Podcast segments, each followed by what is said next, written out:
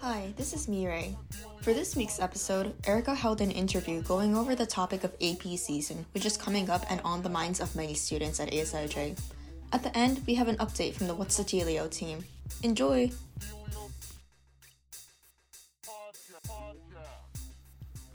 Hi guys, so I'm here with Haven. Hi. And she's going to be telling us some AP testing tips. So you're a senior right now, right? Yes. How many AP tests did you take in junior year? In junior year, I took 5 AP exams. AP Lang, AP Calc AB, AP Macroeconomics, AP Microeconomics, and AP Chemistry. How long, before the exam did you start preparing for the tests?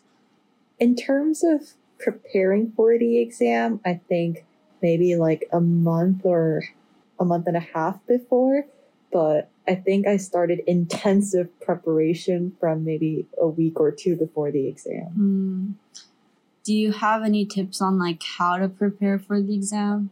I think solving a lot of practice tests really helps you get a sense of what the exam would be like. And something else I found to be helpful were the AP classroom review videos. Oh. They were very concise and summarized all the content very well while providing a lot of practice problems. And I think watching the AP classroom videos and solving a lot of practice problems there has really helped me with my preparation for the AP exams. How would you go about on the day of testing? Were you nervous, or how do you think you were mentally preparing for it? I don't think I was too nervous, but I would just recommend getting a good night's sleep, eating a healthy breakfast, just really getting in the atmosphere. And AP scores, I knew I had the option to not submit them if I got a really bad score. Yeah. So I don't think I was as nervous. Okay. Do you have any tips on how to spend the day before the exam? I was reviewing all my notes. Oh, okay. Because I had notes written for each class by unit, and that's pretty much how I spent the previous day of the exam. So I know that you took an AP test when you were a sophomore, and then you took a few when you were a junior, but do you have any overall tips on how to approach AP exams for sophomores that are taking it the first time this year? Don't overstress. I think when I took my first AP exam, I was really stressed out. I thought it was going to have a really large impact on my future for some reason, just because the name AP sounds very scary. That's true. But it's pretty chill. It's just like any other exam you might come across in your high school career. And especially if you're a sophomore, you have many other AP exams you can take in the future. Right. So just consider it a good experience and just try not to stress about it too much, but also make sure you prepare for it in advance.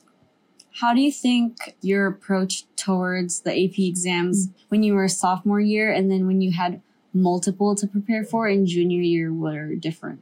So I think junior year, because I had a lot of APs, I was kind of focusing more on the APs I found myself to be less prepared for. Mm-hmm. For instance, AP Lang, I didn't think it was an exam I could exactly study for. Whereas with AP Economics, I could review the content, and solving more practice problems would actually contribute to me getting a higher score. Right. So in the weeks leading up to the exam, I spent pretty much most of my time studying for AP Economics. So just focusing on the stuff that you can kind of prepare more for. Yeah, exactly. Or adjusting how you study for things based on the subject as well. Mm-hmm. And I think depending on my needs too. Right. Especially because I want to go into social sciences. So I was focusing more on the social sciences subjects. Oh, right. Which ones you want to submit to colleges. Yeah, exactly. Okay. Thank you so much. Next up, we have What's the Dealio? Hi everyone, this is What's the Telio, and my name is Caden Schiff. I'm Nico. I'm Melissa. I'm Miu. And today we have three questions for you today. The first one sent in is, how do you wind down at the end of a long school day? Oof. Tough. I would say usually I just go on YouTube or Netflix and watch some videos. Sometimes I'll listen to music, but most of the times I kind of just TV in my bed and watch YouTube videos or Netflix. Yeah. What about you guys? Yeah, I kind of do about the same. I usually check on TikTok what I missed through the day, and then I just run through all my social medias, and then I maybe watch a video or two, and then I get to work. I normally change into my pajamas. Yeah. Maybe I have a snack, or I go in the bath. I think going to the gym is a good one. So I guess after a long day, get a snack, do a little bit of homework, go to the gym, come back, you feel ready to go to bed. Oh. So that's a good way to wind down. Oh. Question number 2. Do you think of yourself as cautious or as a risk taker? I would say I enjoy taking risks, but I do take into account any factors that I need to think about. I think that's a good way of looking at it. It's kind of a mix of cautious and risk taker. Yeah, same. I think I like taking risks just because, I feel like sometimes it really doesn't hurt to try.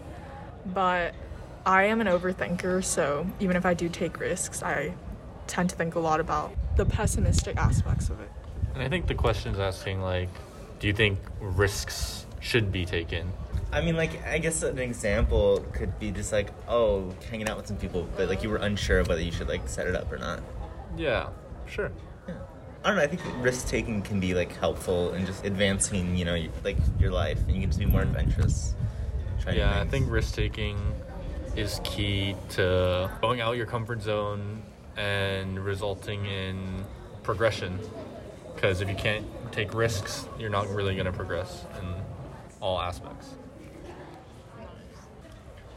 Okay, third question coming in. How well do you guys all sleep? An important one. I would say with the exception of junior year, I sleep pretty well because I'm always tired. But junior year, I actually had the worst sleep schedule. I would get home, go to sleep till 1 a.m. and wake up to do my work until early into the morning. Yeah, but now it's study. Yeah. Do you guys all take power naps, or do you just believe in the 8 hours a day? I don't take naps just because when I do take naps, I don't fall asleep at night, and I'm a person who has a really hard time falling asleep. So I would say on school days, I get around 5 hours and 30 minutes of sleep. Yeah, wow. I can't fall asleep. Yeah. I couldn't deal with that. I'm not a big napper. I feel it's just I could do other things during my day. And same. Yeah, and by the time at night, I don't feel I could be doing as much work as I would be doing. I think when I do take naps, they're kind of accidental. I would be just in bed. I never put my phone down and say, okay, I'm really tired, I'm gonna go take a nap. Yeah. But I would just be in bed watching YouTube and then start to get tired, and then that results in a nap.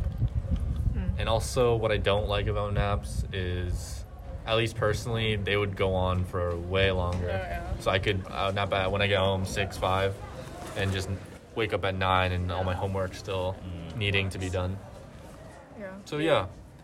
Well, I didn't really answer the question, but personally, I think I sleep pretty well. I try to go to bed around 11 and get 7 hours. Yeah, I sleep at 10. Yeah, it goes around 11 and then, yeah. What about you? 12. But it'll take me 30 minutes to fall asleep every day. Wow. So 12, that's pretty. Do you take your phone to bed, or do you leave it? I charge it on the floor, but I don't look at it. You don't look at it. Once you say, okay, I'm going to bed, you don't look at it. Oh, I'm different. Nice. Okay. That was all the questions we had for you guys today. Thanks for tuning in to What's the Telio? And we'll see you guys next time. Thank you. Thank you. Thank